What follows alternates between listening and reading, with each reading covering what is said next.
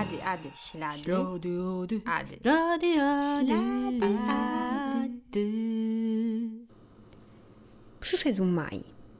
Maj jest miesiącem dość stresującym, szczególnie dla maturzystów. Nie wiem, jak tam w tym roku to wygląda, ale 10 lat temu, jak ja zdawałam maturę, to faktycznie to było takie przeżycie, taki kamień milowy. Egzaminy maturalne.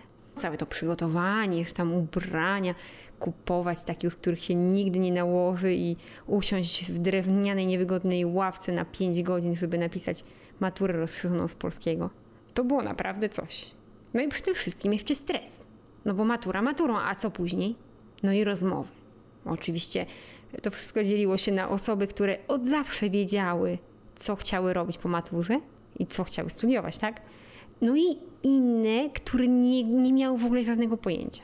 Oczywiście nie miałam pojęcia, nie?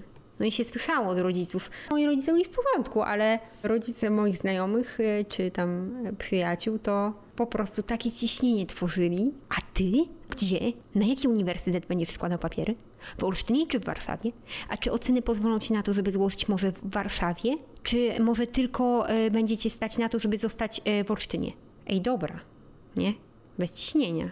Tak sobie myślałam ja. No ale dla niektórych to naprawdę było takie, jakby taka decyzja świadcząca o całej w ogóle przestrzeni lat następnych, 50 czy coś tam.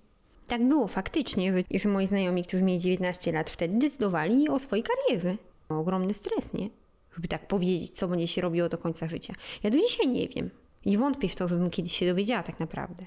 Takie niejednolite mam te, te aktywności moje. No ale o tym to już Wam powiem innym razem. No ale tymczasem ja właśnie 10 lat temu jedyne co wiedziałam to to, że chcę podróżować. Jednak trzeba zaznaczyć, że te podróże to jest trochę wina moich rodziców. Całe moje dzieciństwo jeździliśmy gdzieś na wakacje. Byliśmy sześcioosobową rodziną i oczywiście mój ojciec przygotował się na, na, to, na te podróże tak, że kupił duży samochód. Taki duży z paką. Mówiliśmy na to paka, bo tam można było dużo e, bagaży z tyłu położyć. Taki busik powiedzmy sobie. No ale on oczywiście był zarejestrowany na pięć osób, bo sześć to chyba więcej kosztowało, czy nie wiem co tam było. Tak czy inaczej, ojciec pojechał do kolegi stolarza i zrobił taki stelaż z tyłu. Żeby można było na nim materac położyć, no i żebyśmy mogli się przespać z tyłu, nie? Jadąc. Więc pięć osób siedziało, a szósta spała z tyłu. Takie było założenie. Nielegalnie oczywiście. No i pamiętam, jak w latach 90. właśnie rodzice postanowili, że pojedziemy na wakacje na Sycylię na miesiąc. No, podróż po, samochodem z Olsztyna na Sycylię to trzy dni, nawet tak ponad, nie? No i trzeba przekroczyć, w zależności tam od trasy, co najmniej trzy granice. No i granice kiedyś były jeszcze zamknięte. Paszporty trzeba było pokazywać. No więc jak dojeżdżaliśmy do każdej granicy, to mój ojciec mówił do, do mojego brata, no Jakub wyskakuj. Jakub wychodził, przechodził przez granicę pieszo, my przyjeżdżaliśmy samochodem, albo staliśmy w takiej długiej kolejce jeszcze, te kolejki były takie długie, a w lato było tak gorąco czekać tam w tym samochodzie. No i po granicy Jakub, e, Jakub wracał do samochodu i jechaliśmy dalej. I w taki oto sposób dojechaliśmy, dojeżdżaliśmy na Sycylię. Jeszcze pamiętam, że we Włoszech już tak było gorąco na południu, że była autostrada i po dwóch stronach autostrady pola się paliły od żaru. To już ja wam nie mówię, jakby nie daj Boże jakiś korek. Także e, ciągaliśmy się po Europie przez całe moje dzieciństwo, więc nie mogło być inaczej. Ja po maturze chciałam po prostu podróżować. Miałam taką koleżankę, która też nie wiedziała, ona była rok starsza ode mnie i pojechała do Strasburga na Benevolat. No ja sobie myślę, na Benevolat do Strasburga, co za fajny pomysł. Pojadę, odwiedzę zobaczę co na, jak tam jej się powodzi. No i pojechałam faktycznie pod koniec maja na ten, e, do tego Strasburga autobusem, polskimi turystami. No to nie wiem, czy wszyscy wiecie, jak to wygląda, ale to jest po, powyżej tam 20 godzin drogi. Przynajmniej w moim przypadku było. No i autobus pachnący kiełbasą, nie, gdzie niegdzie tam piwem, gdzie niegdzie kapustą kiszoną, jajkiem, jakimiś kanapkami z, z pasztetem. No to taki jest folklor, nie? To polecam w ogóle, bo ja to całe, całe studia jeździłam autobusem z Genewy do Polski i mi się to tak jakby, no nie, że tam podobało, ale swojsko tak. Fajnie. To takie coś jest do przeżycia. Tak jak trochę trzecią klasą się jedzie w transsyberyjskim pociągu. Trochę wódki tutaj, trochę śmiechy, trochę chichy. Ktoś tam się potknie, ktoś tam pijany. Ale taka kultura, po prostu taka wymiana kulturowa. To jest. Nic złośliwego, tylko po prostu tak się człowiek zatopi. Także polecam wszystkim. Więc dojechałam do tego Strasburga, no i przez cały miesiąc mieszkałam u Olgi. No i się zastanawiałam, czym ja, co ja bym chciała robić. I poznałam jej znajomych tam. Okazało się, że Olga w ogóle nauczyła się trochę mówić po francusku. Poznała bardzo dużo ludzi różnych narodowości. Niektórzy byli na Erasmusie. No i ja tak poznałam tych wszystkich ludzi i posłuchałam trochę ich historii i pomyślałam sobie, ja też chcę podróżować. No nie było opcją dla mnie wejście na uniwersytet e, we Francji od razu, bo mój e, poziom języka francuskiego nie był wystarczająco wysoki, więc zainteresowałam się takim programem FIOPER. Więc program e, FIOPER polega na tym, że trzeba się zgłosić do agencji, która znajduje nam rodzinę. Trochę tak jak jest jak Tinder, czy Tinder, czy nie wiem jak to się polsku. I znajduje się jakby taki perfect match żeby zobaczyć po prostu, kim będziemy mieszkali przez następny rok. Bo o to chodzi, tak? Że w moim wypadku to była roczna wymiana, więc e, jakby dałam mój profil do katalogu i e, zgłaszały się rodziny, które, były zainteresowane moim przyjazdem. Ja w ogóle chciałam pojechać na południe Francji, bo pomyślałam sobie, a słońce, plaża. No ale e, odezwała się do mnie rodzina w ogóle z Paryża. No i pamiętam, oni mówili, no to może we wtorek, bo takie się rozmowy kwalifikacyjne przez Skype'a robi, więc oni mówią, no to może dzwonimy się we wtorek, bo e, akurat dzisiaj jedzie, jedziemy z dziećmi do opery. Ja mówię sobie, z dziećmi do opery? Jak ja nigdy jeszcze nie byłam w operze w ogóle. Wstyd się przyznać. I mówię nigdy w życiu. Ja nie będę mieszkała w rodzinie, gdzie z dziećmi się chodzi do opery. Co za burżuazja w ogóle. Także odpada. Takich właśnie zaszufladkowałam. Druga rodzina była z Genewy. W sumie nie z Genewy samej, tylko koło Genewy we Francji mieszkali oni. No i właśnie rozmawiałam z nim przez Skype raz, dwa. Polubiliśmy się bardzo. Mi się po to zależy też jeszcze na jakąś rodzinę się trafi, ile będzie miało się wynagrodzenia, jakie będą warunki, czy ma się swój samochód, czy ma się wejście oddzielne do domu, ile ma się prywatności, ile ma się wolnego czasu i tak dalej. To wszystko jeszcze są takie filtry, które można zaaplikować i uzgodnić ewentualnie z rodziną. Także moje warunki były bardzo dobre i się na nie zgodziłam. No więc trochę się zaczęło w tym sensie, że jak już, jak już ta rodzina tak mi się spodobała, no to mówię do moich rodziców, będę chciała wyjechać do Francji na rok, no i wtedy się zaczęło. Do Francji pojedziesz, dzieciom pieluchy wymieniać. I to było trochę słabe, bo no wiadomo, że chce się mieć jednak to wsparcie u rodziców. Jest łatwiej po prostu mieć to wsparcie. No, w moim przypadku jakby e, nie wiem, czy tacy są rodzice otwarci, może dzisiaj jest trochę z tym łatwiej, no ale wiadomo, że moi byli trochę przerażeni tym pomysłem, żebym, żebym mieszkała u jakiejś obcej rodziny, której oni nie znają i, i aż tak daleko. No ale wyjechałam. Wyjechałam we wrześniu 2010 roku. No i dzisiaj już mamy 10 lat, jak jestem za granicą i nie wróciłam nigdy do Polski. Ale spełniło się moje marzenie, bo przez ten cały rok właśnie mieszkałam z tą rodziną, chodziłam na kurs francuskiego i e, miałam swój samochód, właśnie dojeżdżałam sobie do Genewy na ten kurs e, językowy codziennie.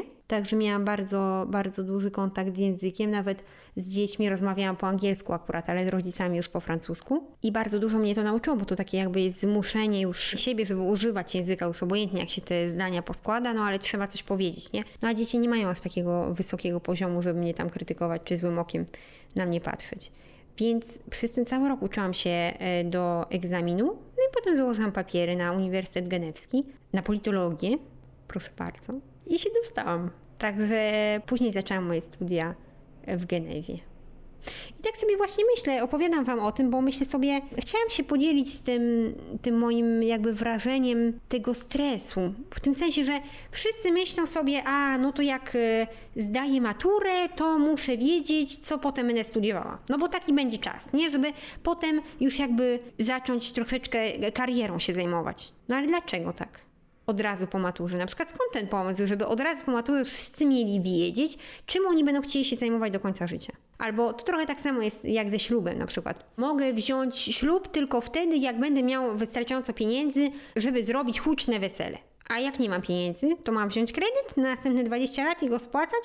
Albo na przykład jeszcze um, nie mogę mieć dzieci, bo nie mam dobrej, ustatkowanej sytuacji w moim życiu. No ja na przykład do dzisiaj nie mam ustatkowanej sytuacji. Nie powiem, że nie mam dobrej sytuacji, ale nie mam ustatkowanej. I tak naprawdę czasami takie trochę myślenie yy, poza pudełkiem, out of the box, mi się włącza, że nasze środowisko zmusza nas na podejmowanie decyzji, na które nie jesteśmy gotowi. Czasami się poddajemy i potem żałujemy, bo no, nieraz się słyszało, nie? A, poszedłem na ekologię, czy tam na środowiskowe jakieś nauki, no a później zmieniłem na budownictwo i w końcu y, zostałem prawnikiem. No to może akurat taki ekstremalny przykład, ale y, słyszy się jakby, że ludzie są tacy trochę pogubieni, no bo pod takim wpływem jakby y, stresu podejmują te wszystkie decyzje, nie? Bo się od nich oczekuje, że w tym momencie już powinno się wiedzieć, co będzie się chciało robić. Kim będzie się chciało być? Żeby na przykład e, wyjść za mąż e, do 25 roku życia, bo później jest się starą panną. No dobra, nie wszystkim tak się udaje. I może nawet lepiej poczekać trochę dłużej, a nie być z jakimś e, kolesiem, na przykład, którego się nie kocha. Tak sobie myślę ja. No ale to takie osobiste jakby tutaj e, przemyślenia. Więc tak, więc chciałam się podzielić z Wami tymi refleksjami, żeby Wam powiedzieć, dajcie sobie czas. W ogóle nawet ostatnio doszłam do takiego, e, do takiego wniosku, że bezrobocie było wymyślone, żeby obudzić w ludziach kreatywność. Po prostu. Na przykład pracujemy sobie gdzieś, podoba nam się podoba i nagle idziemy na bezrobocie. Idziemy na bezrobocie, siedzimy w domu i myślimy o tym, co możemy poprawić w swoim życiu, co możemy zmienić na lepsze w naszym życiu, żebyśmy byli szczęśliwsi. Zamiast narzekać na naszych kolegów i tak dalej, i dyrektorów z pracy, którzy są tacy, nijacy, bla bla, to po prostu weź sobie czas, wyjmij sobie czas ze swojego życia nad tym, żeby się zastanowić nad tym, gdzie, w którym kierunku idziesz. I wymyśliłam właśnie, że bezrobocie to jest idealny sposób na to, żeby pomyśleć. A skoro mamy taką opcję, to dlaczego jej nie użyć? Chociaż na miesiąc, chociaż na dwa miesiące. Żeby po prostu skupić się na samemu sobie. Tak samo jak na przykład gap year. Wyjechać podróżować. To nie musi być koniecznie drogie. Możemy wyjechać do Azji, gdzie na przykład y, o wiele tańsze jest y, mieszkanie i wyżywienie niż w naszym kraju. Są takie miejsca w Azji, gdzie jest o wiele, wiele taniej. Nie musimy pracować w ogóle. Albo możemy na przykład pojechać na woofing. Wymiana polega na tym, że my pracujemy na przykład na farmie, a w zamian za to mamy mieszkanie i, jedzenie. Dużo jest takich opcji naprawdę, które, które pozwalają nam trochę mieć trochę więcej takiej swobody i być pewnym tego, że jak już w końcu podejmiemy tą decyzję o tym, co chcemy robić, to będzie troszeczkę może bliższa naszemu, yy, naszemu ja. Ja nie mówię, że tak wszyscy muszą, nie? Nie, niektórzy wiedzą od dzieciństwa, że oni chcą być strażakiem i na przykład zostają strażakiem. No super, no ja to po prostu podziwiam takich ludzi, bo ja no nie jestem taką osobą. Mi to co miesiąc po prostu jakiś nowy pomysł przychodzi do głowy i realizuję go na, przez następne trzy miesiące. I potem za sześć miesięcy znowu przychodzi jakiś inny pomysł i znowu go realizuję i cały czas robię coś innego. Najważniejsze jest to, żebyśmy dali sobie czas na to, żeby podjąć jakby najlepszą dla nas decyzję, żeby zminimalizować później jakby taki przymus do, do, do pracy, żebyśmy mogli robić to, co kochamy, banalnie mówiąc i ujmując tą całą sprawę. No ale już o tym, co ja robię teraz i, i jak to się, jak mi minęło te 10 lat za granicą, opowiem Wam w następnych podcastach.